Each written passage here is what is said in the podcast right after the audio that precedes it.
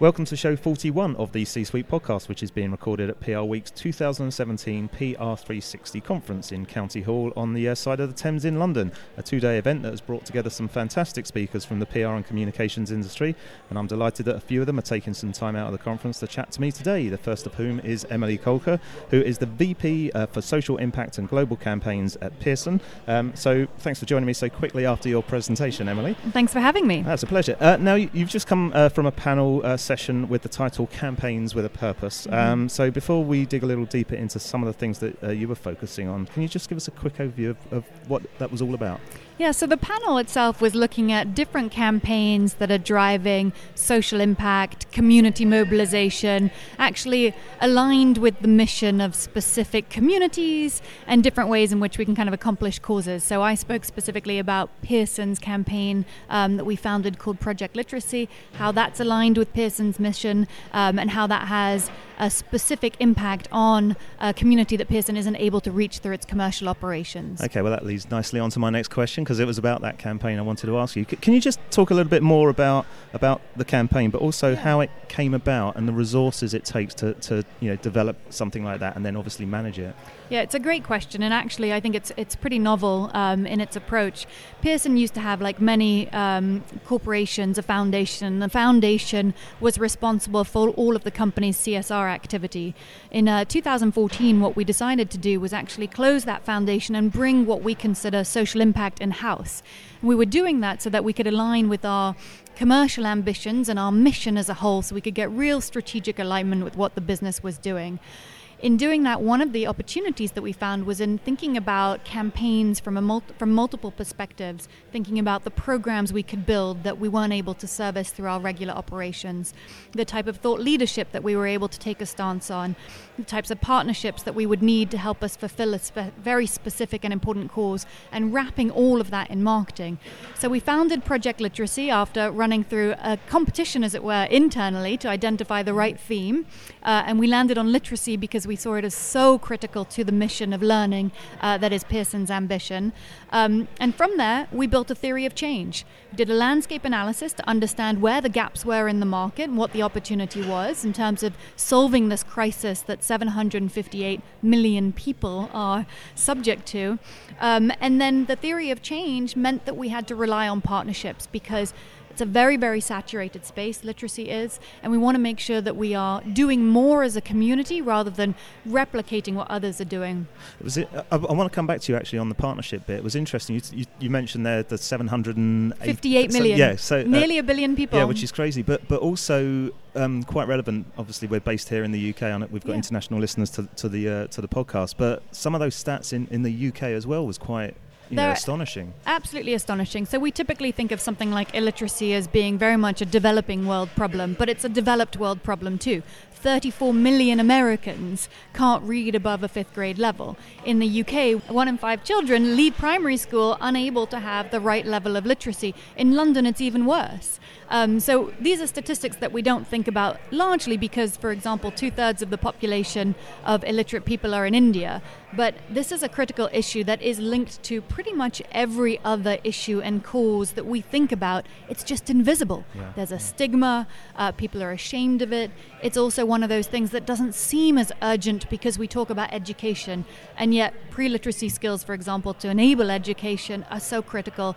And then adult literacy skills to ensure that those children have the right mindset to even be interested in education um, just as fundamentally important. Um, you, you mentioned, coming back to the partnership bit uh, there, so you had a slide up in your presentation mm. with a, a huge list of, of, of corporate partners that are involved. You, you're positioning yourselves as the founding partner. That's right. But how are you policing um, the involvement of, of those other partners rather than them just saying, yeah, we're, we're on board and here's our logo? How are you making sure that they're getting involved and contributing to the whole campaign?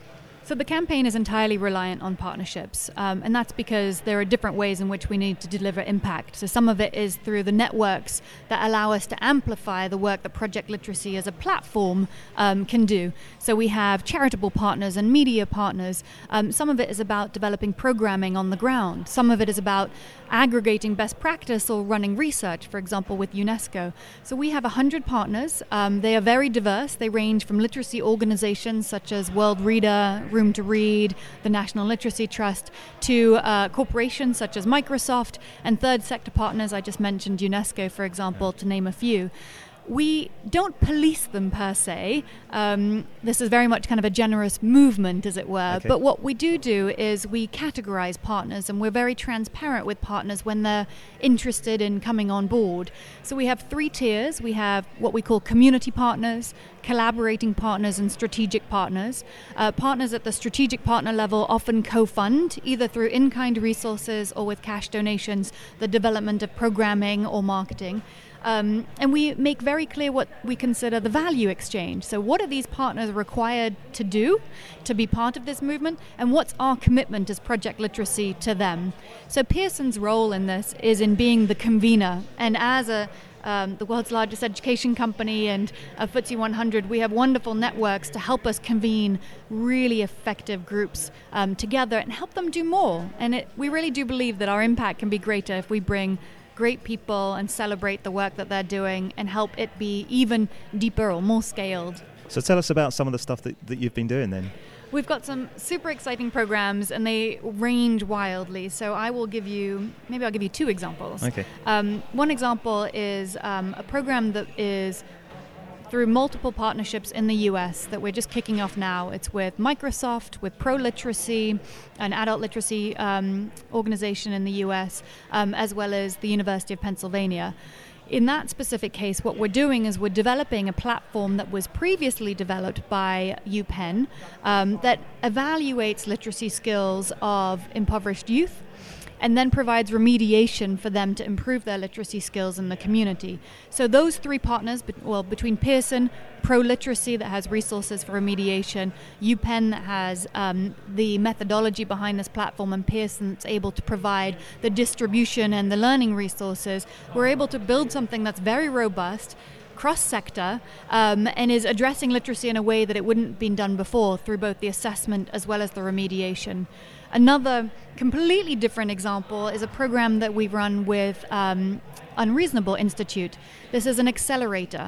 Um, an accelerator, what we've done is we've looked at different social enterprises, so for-profit companies that are solving illiteracy in indirect ways. So for example, in Tanzania, through um, feminine hygiene products, because girls don't go to school um, when they have um, their periods, because they don't have anything to manage that, or through solar panels and solar lighting in Guatemala, for example, um, or through food um, being distributed to schools as well as an incentive to bring children to school. So working with a wide variety of these social entrepreneurs, we put them in touch with mentors, we hold workshops with Pearson employees as well as specialists to help them.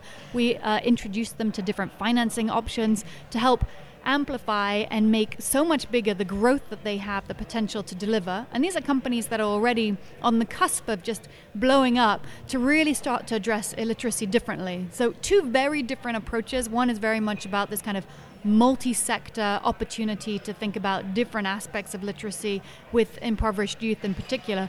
The other is about somewhat established but still growing businesses that are indirectly impacting literacy and helping them to focus much more on literacy and think about ways in which we can accelerate the work they're doing. This is clearly more than a job for you. You're the passion. Oh, I'm so passionate about it. It's amazing. Yes, it's fantastic. It's yeah. it, genuinely, it's, it's brilliant to hear. Um, l- listen, in, in your in your session, you showed um, a couple of videos of, of sort of Uh, aspects of the of the overall yeah. campaign, but individual campaigns. So, for example, there was the Alphabet of, of Illiteracy yep. and the Mighty Pencil Machine. I'll, yep. I'll when I come to write up the show notes for, for listeners' benefits here, I'll, I'll share links to those, you know, or, or elements of that online. Um, They've clearly um, resonated within the industry itself, because I know you've you've won lots of awards um, for it. But outside of that, how are you actually measuring um, the impact that you are making? You know, what how are you what what are you what how are you seeing those results that, that leads to actually improving those stats that you that you mentioned? So that's so it's, it's a really important question, because for me this would be a failure if it was a pure communications campaign.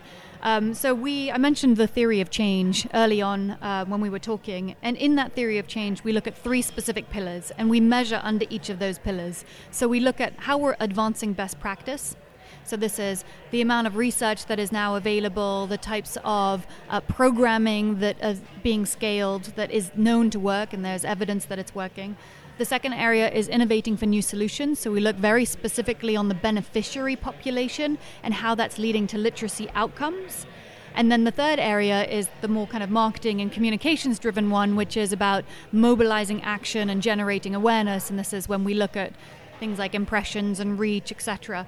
But importantly, there are two other things I want to mention. Underpinning all of that is the promise of us actually eradicating illiteracy, working with policymakers, actually looking at the ways which we can help communities, societies, countries specifically make change. So we've developed a cost-benefit analysis that looks at when people improve their literacy, what is their likelihood of increasing their income.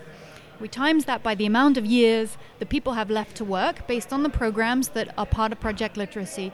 And through that, we can demonstrate to governments how much literacy is actually going to impact um, the gross national product or the, im- the impact of that specific country, so that it gets more people on board to really commit to this. So as I said, the beneficiaries are really important, but we want to look beyond the literacy outcomes at what the societal outcomes are.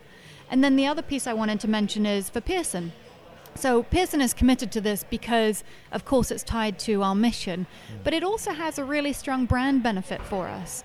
When we know that, you know, abstractly, when people um, know that companies are invested in social missions, they're more likely to recommend those companies. So there's a higher grade of advocacy, especially during times of risk. They are more likely to support those companies or understand and forgive them, as it were.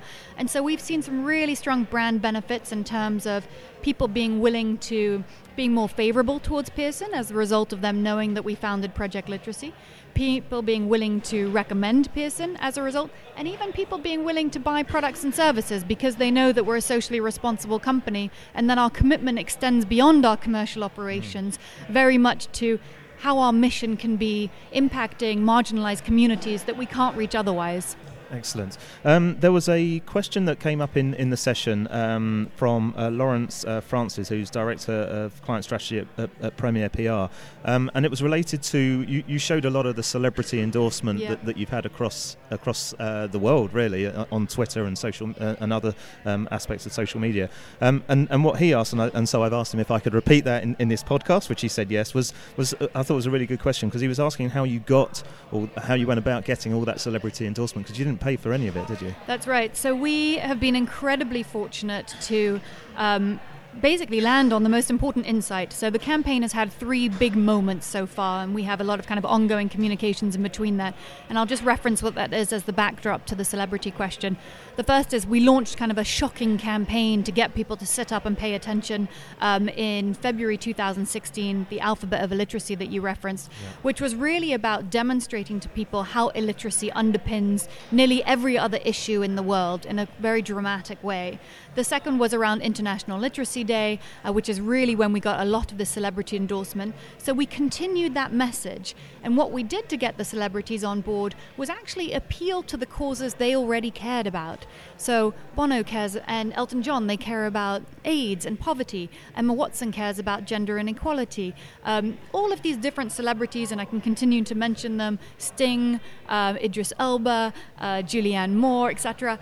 They all have causes they care about. And as soon as they understood, after we shared with them the research that showed how literacy fuels that problem, they really wanted to get excited about it, and they wanted to share with their networks ways in which they could help.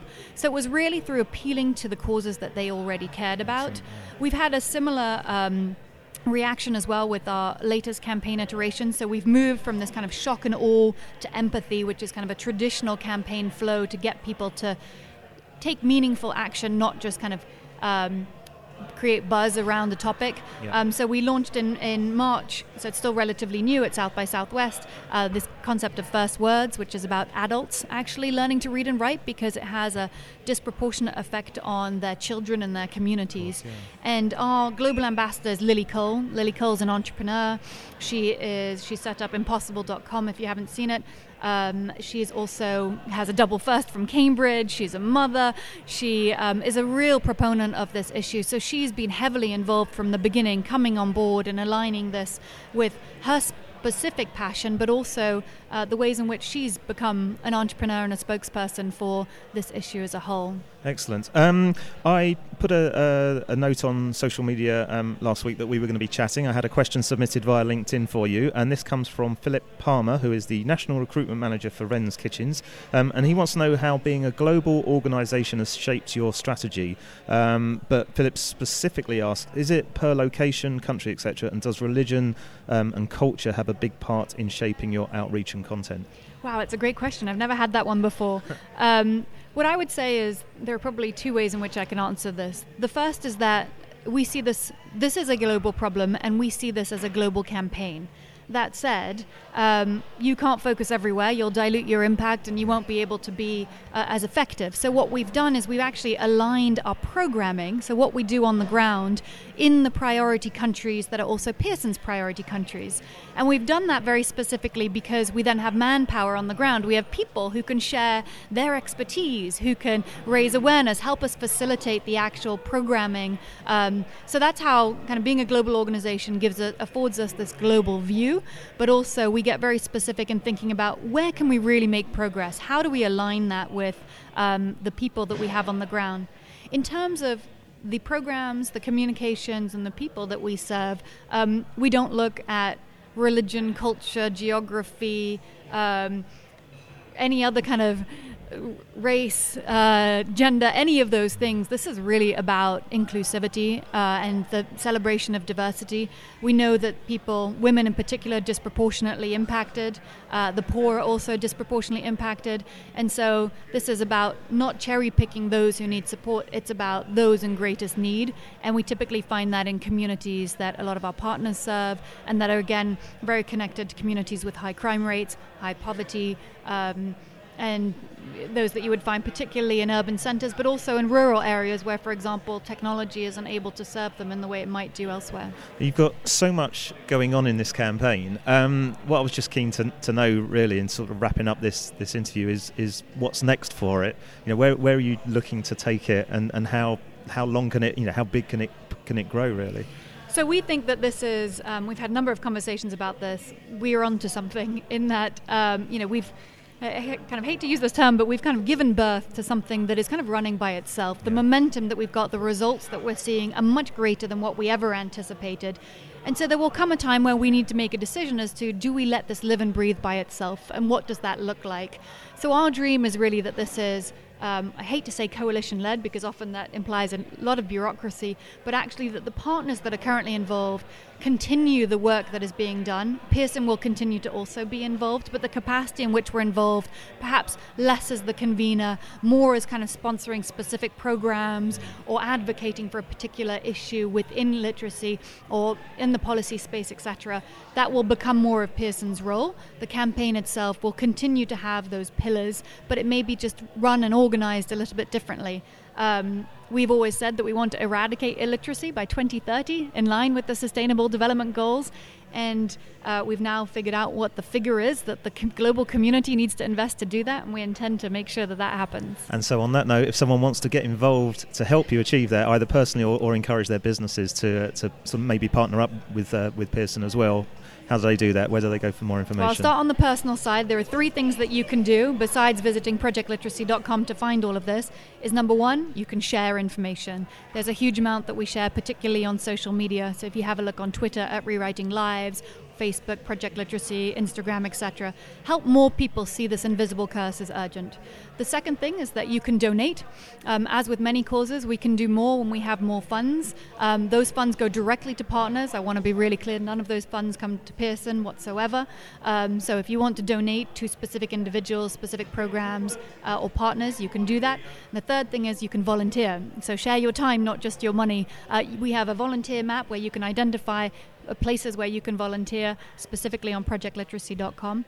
As an organization, if you'd like to get involved, please do contact me um, at emily dot colker at pearson dot com. Um, be happy to share with you different opportunities, think about innovative ways to partner and to really project this forward in a new way. Well, I have to say, um, Emily, as, as Campaigns with Purpose go, yours is truly an inspirational one, so thank you very much for giving up a bit of time to, to thank chat. Thank you, Russell. So excited to be part of this. Absolute pleasure. Uh, we are back after this quick break. Consumers are ten times more likely to buy goods or services if addressed in their own language. Conversis enables international businesses to communicate their message across different languages and cultures. For translation and localization of your P R comms and website content, multilingual desktop publishing, and audio dubbing and subtitling of videos, visit conversis dot com. Welcome back to the C-Suite Podcast with me, Russell Goldsmith, here at P R three sixty's uh, conference. Um, we've moved into the main hall during lunchtime, so apologies if you can hear any background music. It's actually quite quite nice. Um, but joining me now is Morven uh, McKinnon, who is the P R Director for Levi's in Europe and the U K. So welcome to the show, Morven. Hi, Russell. Thank you. Um, now, you've just uh, finished on a panel session um, at the conference uh, uh, uh, talking about a topic that's come up a few times on this series, actually, which is uh, influencer marketing, um, something I, I'm guessing is becoming pretty crucial for brands such as yours, in, in particularly in the fashion world. Yeah, absolutely. I think um, you know I've, I've been in my role for a good six years now, and it's certainly in the last few years the nature of uh, how we do P R has changed quite significantly. So. Um, Social media influencers have just become such a um, more important part of the kind of the overall mix um, that, that we're dealing with, and it, and it requires kind of quite a different mindset and, and skill set versus traditional media.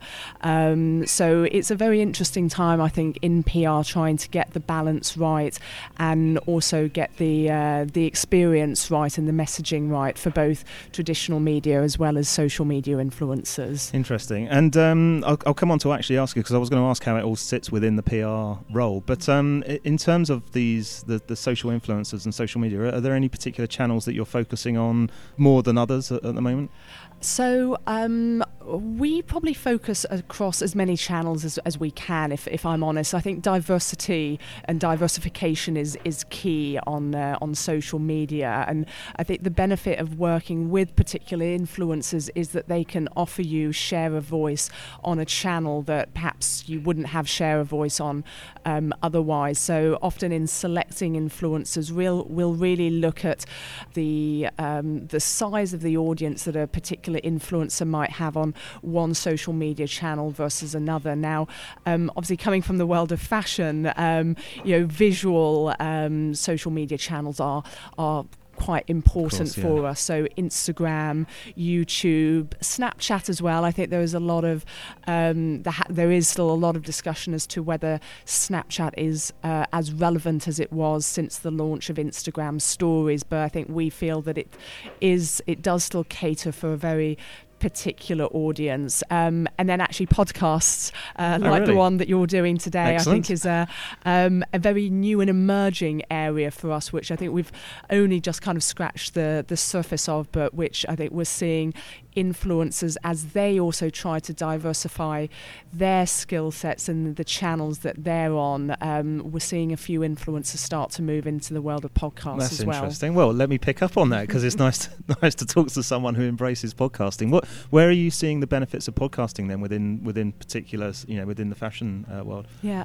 So, um, well, like I said, I think you know the the world of influencers is is incredibly crowded. Um, there are, there's so many influencers. And I think um, at a certain point, um, these influencers need to find a way uh, through which they're also able to differentiate themselves from um, from the broader crowd. And I think those that are you know going about it in a really smart way are you know they might have started on YouTube, or they might have started with a blog or on Instagram, but they're moving into lots of different areas. So be that presenting, be that even writing editorial for traditional media, um, or be that uh, doing podcasts. So we've seen there's a there's a couple of new fashion podcasts uh, that are uh, that are hosted by um, some of the influencers that that we know, where they're really providing a uh, a commentary on the uh, the fashion industry. They're interviewing brands, they're interviewing other influencers, and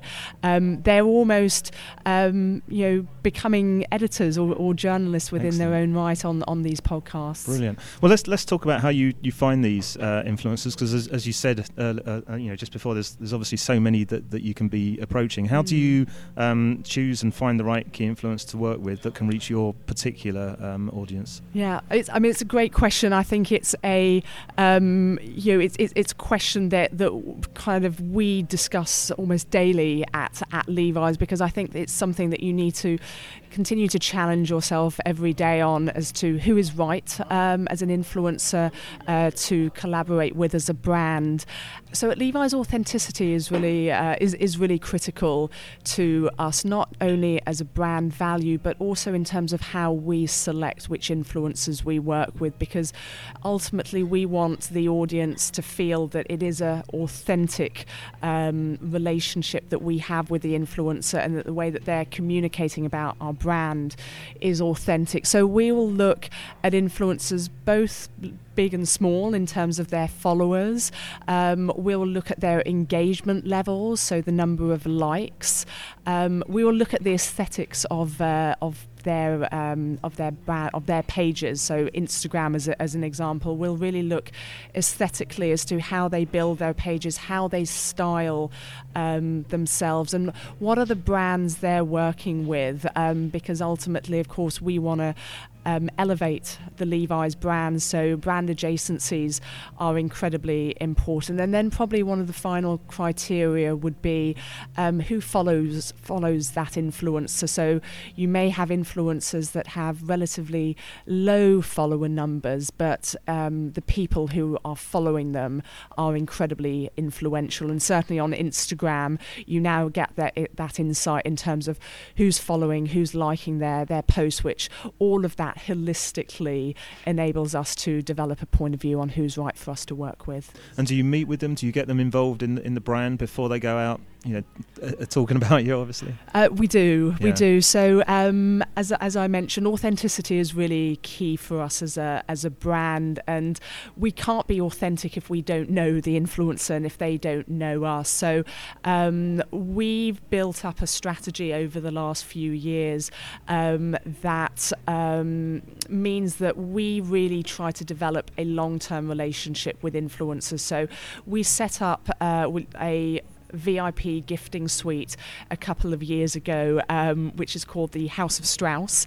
Um, it's in central London. Actually, we have a sister um, House of Strauss in L A as well, and it's um, it's a space where we bring in talent, editors, and influencers to uh, meet with us and to uh, to pick out product uh, for themselves, and and it's a great forum for us to get to know these influencers, for their for them to get to know us, and for us to really be able to gauge whether what we've seen on their pages is a genuine connection, and whether they they are people that we feel are genuinely connected with us and want to work with us long term, and not just because they think there's maybe a short-term paycheck sure. in it. Yeah. Okay. Um, and picking up on something you, you we talked about right at the start of the interview in terms of like uh, this sitting within your role now, uh, w- within the role of P R. How how much of, of your role is taken up working within, you know, the online influencer world? Yeah. So I th- I'd say it's it's um, inc- it's becoming a bigger and bigger part of my part of my role. Um, certainly in the last year or two, um, I think it's it's really um, become almost the focus of, of what we do. Um, but that's not to say that traditional media isn't important for us. I think that it's really about getting the mix of channels right, and what traditional media do, um, and why they're so critical for us still is that they add real credibility within uh, the industry.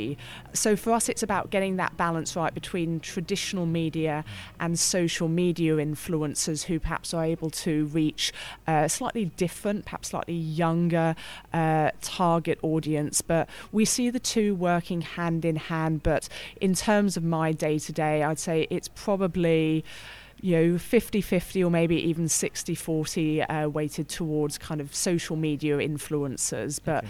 I think it is worth adding that a lot of editors are becoming social media influencers yeah, of course, yeah, within their yeah. own rights as well. So media owners have realised that, you know, they need to diversify as, as well. So there's really, um, it's, you know, there's a lot of convergence within the industry. Yeah. So tell us about, um, you know, a recent campaign that you've been, you know, working on in this space and, and maybe a couple of the people you've been working with. So um, I think we're really fortunate that um, you know we've we've had a lot of really great campaigns that you know we've we've had opportunities to work with some quite big name influencers. So um, at a European level, we partnered with uh, Chiara Ferragni of the Blonde Salad, um, and uh, we uh, created a, a capsule product collection with her, which was sold um, at really uh, selected, exclusive um, retailers across Europe. And that was something that was very collaborative. We brought her out to San Francisco, where she was able to work with our design team at our denim atelier and innovation lab to create these designs. And so you really, you know, we really took her on the journey wow. with us. Um, uh, so I think that's a really great example. But also, um, you know, more more recently, um, we uh, we went to Coachella as a brand. Coachella is uh, probably one of the biggest festivals in the world. It takes place in uh, in Palm Springs, and it's um, in terms of a uh, relevant cultural moment, and we really try to position the brand as being at the centre of culture.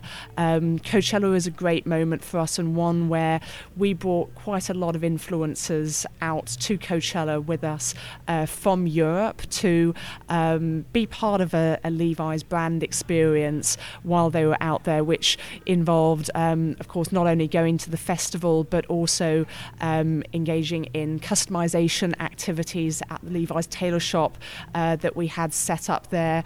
We had a, um, a a pool party where we also brought in top talent like Poppy Delevingne, Emily Ratajkowski, Solange Knowles, um, and it was not only an opportunity for us to bring out influencers from Europe and uh, continue to build our relationships with them and spend quality time with them, but also to reconnect with the, those influencers who perhaps had been brought out to Coachella um, with other brands um, and have them come to our pool party and again reconnect wow. with them.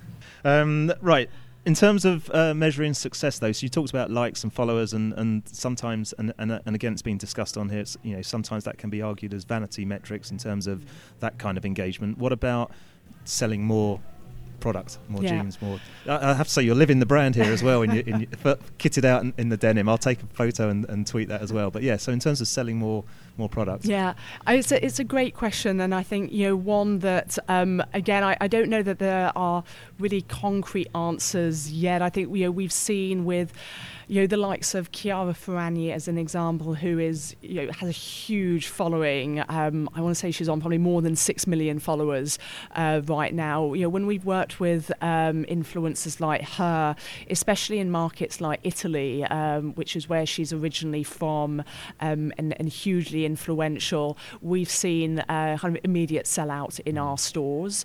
Um, but I think, you know, that's that's one case, and of course not influ- all influencers have the same level of reach that that she does. But um, I think that's where you need to really have Uh, look at how you can have all of your influencers work together um, to to reach, I, I suppose, a, a critical mass. And um, I suppose some of the ways that we know um, how if campaigns have been successful has been on, you know, simply, you know, certain products that, that we've really focused on from a, a gifting point of view when we're working with influencers, such as uh, you know, there's a real resurgence in Levi's logo tees, and a lot of that has really been driven through social media. So um, connecting with the right influencers at the right time, and them being really excited about the product and posting about it on our channels. And um, it's in, you know, the the last um, you know the last kind of probably year or so, the demographic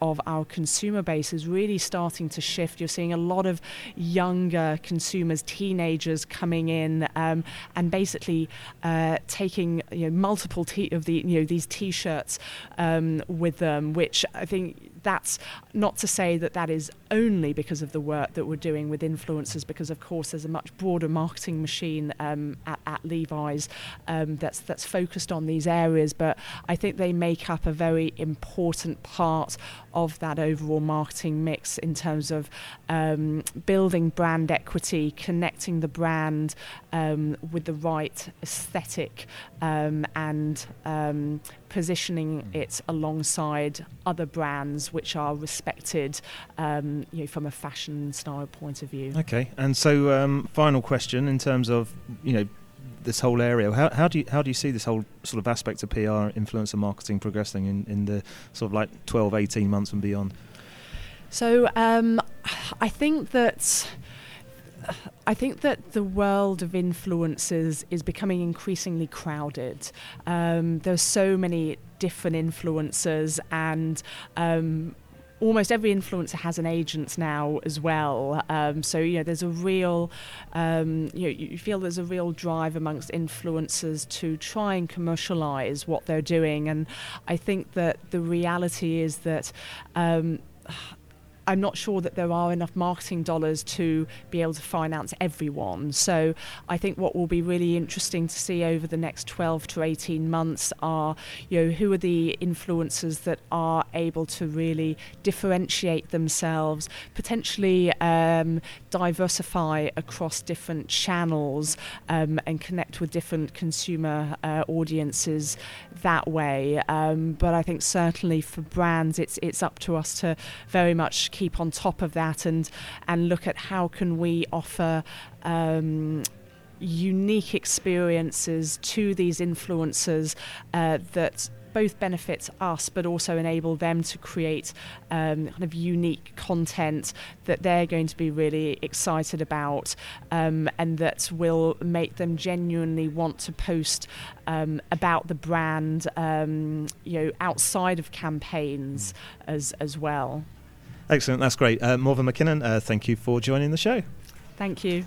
Capstone HillSearch are global recruitment experts for the public relations, public affairs, corporate and digital communications industries.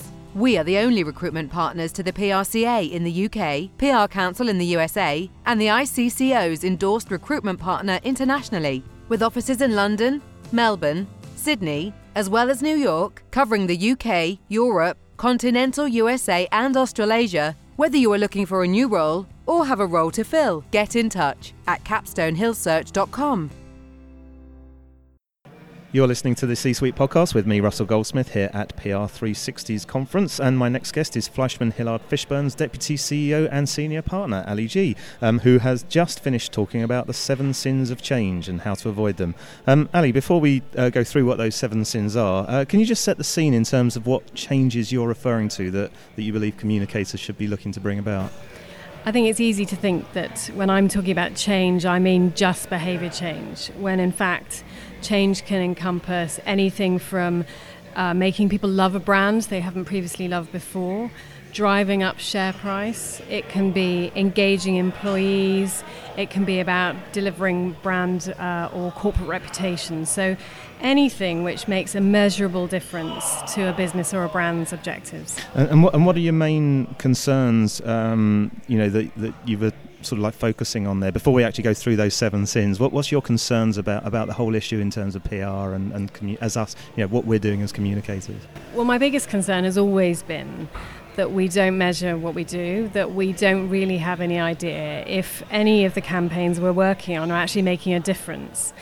And um, I think that that's problematic because uh, other people, other industries are taking budget from us and will continue to do so, rightly actually, if we can't prove that what we're doing actually works.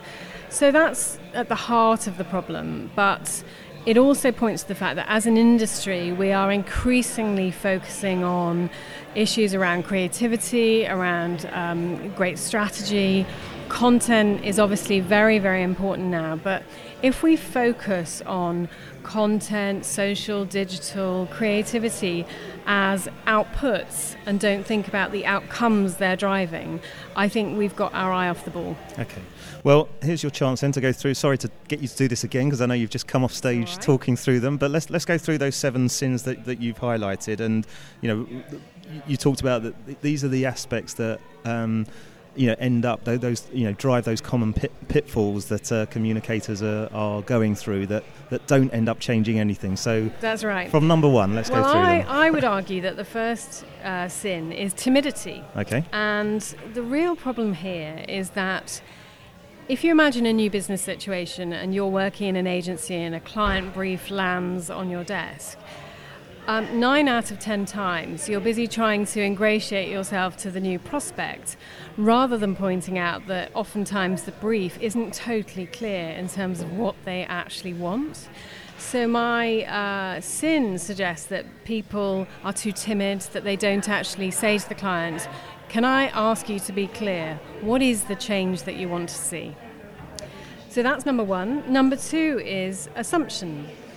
Basically, that um, people assume when they're given a change, if you imagine a world where you are actually clear on what the change the client wants to see is, oftentimes P R people go straight for it. So if it's help people lose weight, for example, or drive up um, responsible drinking rates, people think that what they need to do is campaign towards that goal, when in actual fact, a much more simple ask of people, a much simpler form of behaviour change can deliver that outcome.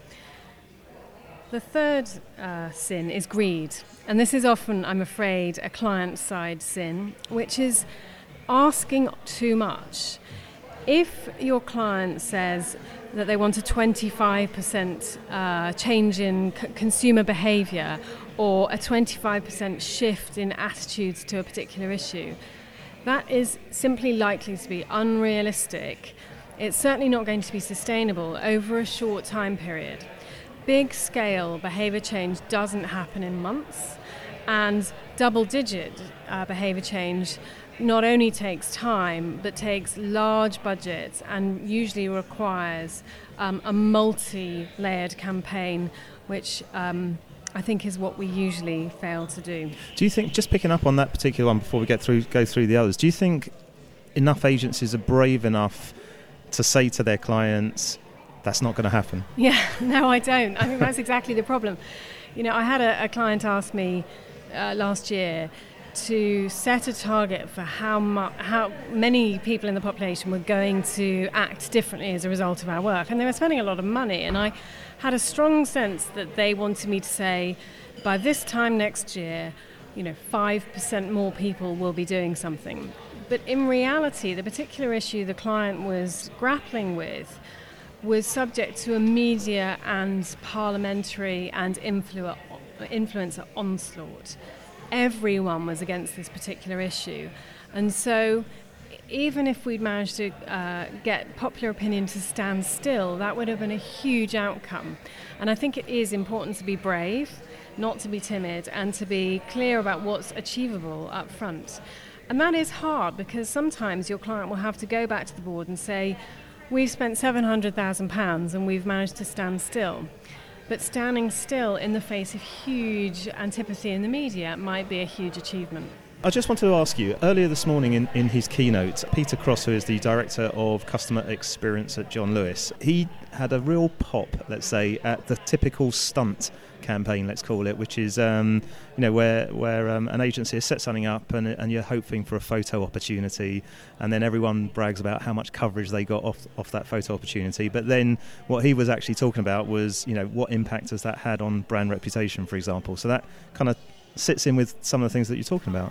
So I have a huge amount of respect for people that do stunts. Oftentimes when I've done them, they've been my worst nightmare. Um, and obviously a lot rides on them in terms of delivering coverage, as you say.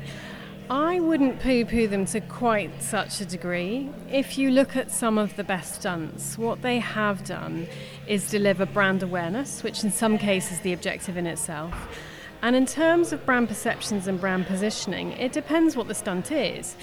If the stunt clearly articulates uh, an essence of a brand, a message that the brand wants to portray in the stunt itself, and that pervades the coverage that we see and it pervades the conversation that follows it, then as long as that was the objective, that is change. And my hobby horse is change, not, you know, how necessarily how to get there. And I do think that stunts can deliver change. It's all about being clear what the objective was in the first place and being very clear to measure it at the outcome. Okay, all right, let's move on. Number four. So number four is blindness. Uh, I think a lot of us talk about doing campaigns that are built on research. And in reality, most of the research that people claim to have done is what I call sight research, which is observations of what we see people do. And what's missing there is what I call the in research, which is what's in their heads or hearts, and why does that drive the behavior we currently observe? The clue is in the name insight. Insight is what's in people's heads and what we see them do. And both sorts of data need to be used to uh, de- develop an insight. And a strong insight delivers a strong strategy. A strong strategy delivers change. Without those components, it's not going to happen. Next up is laziness. And that's simply a reflection of the fact that the status quo is where people want to be. People don't want to be forced to be different. People don't want to be told to get off the sofa. And so it's important to make the ask of people small. Uh, if you're, if you want to change a wholesale character in someone, it's never going to work. So be clear about what the change is that you want to see and try and reduce the ask into something simple that they can do to make a difference. Okay. Your, now, your next one, I, I, I must admit, I, I didn't know the word when you put it up on the screen. Hubris. Yeah, it's um, arrogance or um, over overt pride, if okay. you like. And it's this... I think as a business, as an industry, we go around slapping each other on the back for great creative work. And I love some of the stuff that we see at Cannes, and it is fantastic to deliver spine-tingling creative work. But sometimes we allow the excitement and the glamour of the work to get in the way of whether it delivered real change. Now, increasingly, when people are entering awards at the moment, uh, they're being forced to prove that the work worked. But even now, people aren't rigorous in looking at the outcome, the difference that we really made. Okay, and your final one? The final one is basically waving your finger in the air in lieu of doing measurement. And, you know, I could bore for England about measurement, but the point is more of us need to do more measurement. Without it, we simply can't prove the change we want to see. Excellent. Uh, I do think you've got the basis of a good book here. Who knows, maybe a film. I have no intention of doing one. uh, now, uh, very interesting going through this list with you and obviously listening to you, you talk it through earlier. If I was to turn the tables and focus on a campaign that has achieved its aim in terms of behaviour change, I'd be keen to get your opinions on it. And the, and the one I'm thinking of is, um, which is quite sort of well known now, is the Missing Type campaign. It was run by uh, M H P Communications, and it was for N H S blood and transplant. And their aim was to increase the, the number of registered blood donors. It's definitely won a, a, a host of awards um, in, in the industry. Um, and in fact, I used it myself. I was up at N H S Communications uh, Day. Uh, I ran a, a, a workshop up there, and I used that as a, as a particular case study. So I just wondered what you thought of it and why you think it hits the mark so well in terms of changing behaviour, bearing in mind everything you've just gone through there. So I'm a huge fan. I wish it was my work. I have voted for it more than once as Campaign of the Year. Um, I, I think it's fabulous. It, whether it delivered the change um, that it set out to, um, I haven't seen all the data behind it, but you have, and I know that you are convinced that the outcome mm. was the right one. If I had to say why I think it did that, it would be, um, number one, it did genuinely drive awareness. And it's easy to think that awareness is a dirty word. If there's no awareness, there's no change. You absolutely have to acknowledge that the first step of changing behaviour and attitudes is making people aware. So, big tick on that front. Secondly, it was multi-channel. It was not just lived through the media, it was lived through experiential, it was lived in social, it was everywhere uh, where it needed to be to get to its audience. And finally, it was creative. So it genuinely cut through, it turned heads, it created conversation. And hand in hand with awareness, that is, those are two very important steps on the journey to change. Excellent. Uh, now, you have talked about uh, not being too greedy and all those other uh, issues. Um, so I'm going to uh, throw this back to you and say, uh, without being too greedy, if this was your campaign to generate change within the industry, what's the one thing and only one thing you've got to, to ask for that you can get agency owners or, or, or in fact those running in-house as well to avoid, you know, all those sins that you've talked about today? Do you mean the one thing I would do to change the industry to yeah. make them better at? Yeah. Just, just I one, think the one, one little thing, thing at a time. You can do lots of things, as you said. Thing the one thing would be that I would ask the judges and the owners of the awards that there are in the industry to literally throw out any entry that doesn't have proper outcome measurement and where the outcomes that are measured don't relate directly and clearly to the objectives stated. So I'm a bit militant on that front, but that's the one thing that I think would make the biggest difference in the fastest way. Excellent. That's a, a good way to finish. Um, Ali Gee of FleishmanHillard Fishburn, thanks for joining the show. Thank you. Well, that's it for show forty-one, so thanks again to all my guests, Emily Colker from Pearson, Morven McKinnon of Levi's, and of course FleishmanHillard Fishburn's Ali Gee. Thanks also to the P R Week team here at P R three sixty for letting me loose on their speakers, and don't forget you can listen to all our previous shows on our new website at c suite podcast dot com, and uh, you can subscribe to the series on SoundCloud, iTunes and TuneIn just by searching for the C-Suite Podcast. And as always, if you're on iTunes, please do take the time to give us a uh, positive rating and review, because that helps us up the business charts and obviously more people get to listen. Um, finally, if you want to get involved in these shows in any way, you can contact me on Twitter using at Russ Goldsmith, or just use the contact form at the website, which again is c suite podcast dot com. Uh, thanks for listening and goodbye.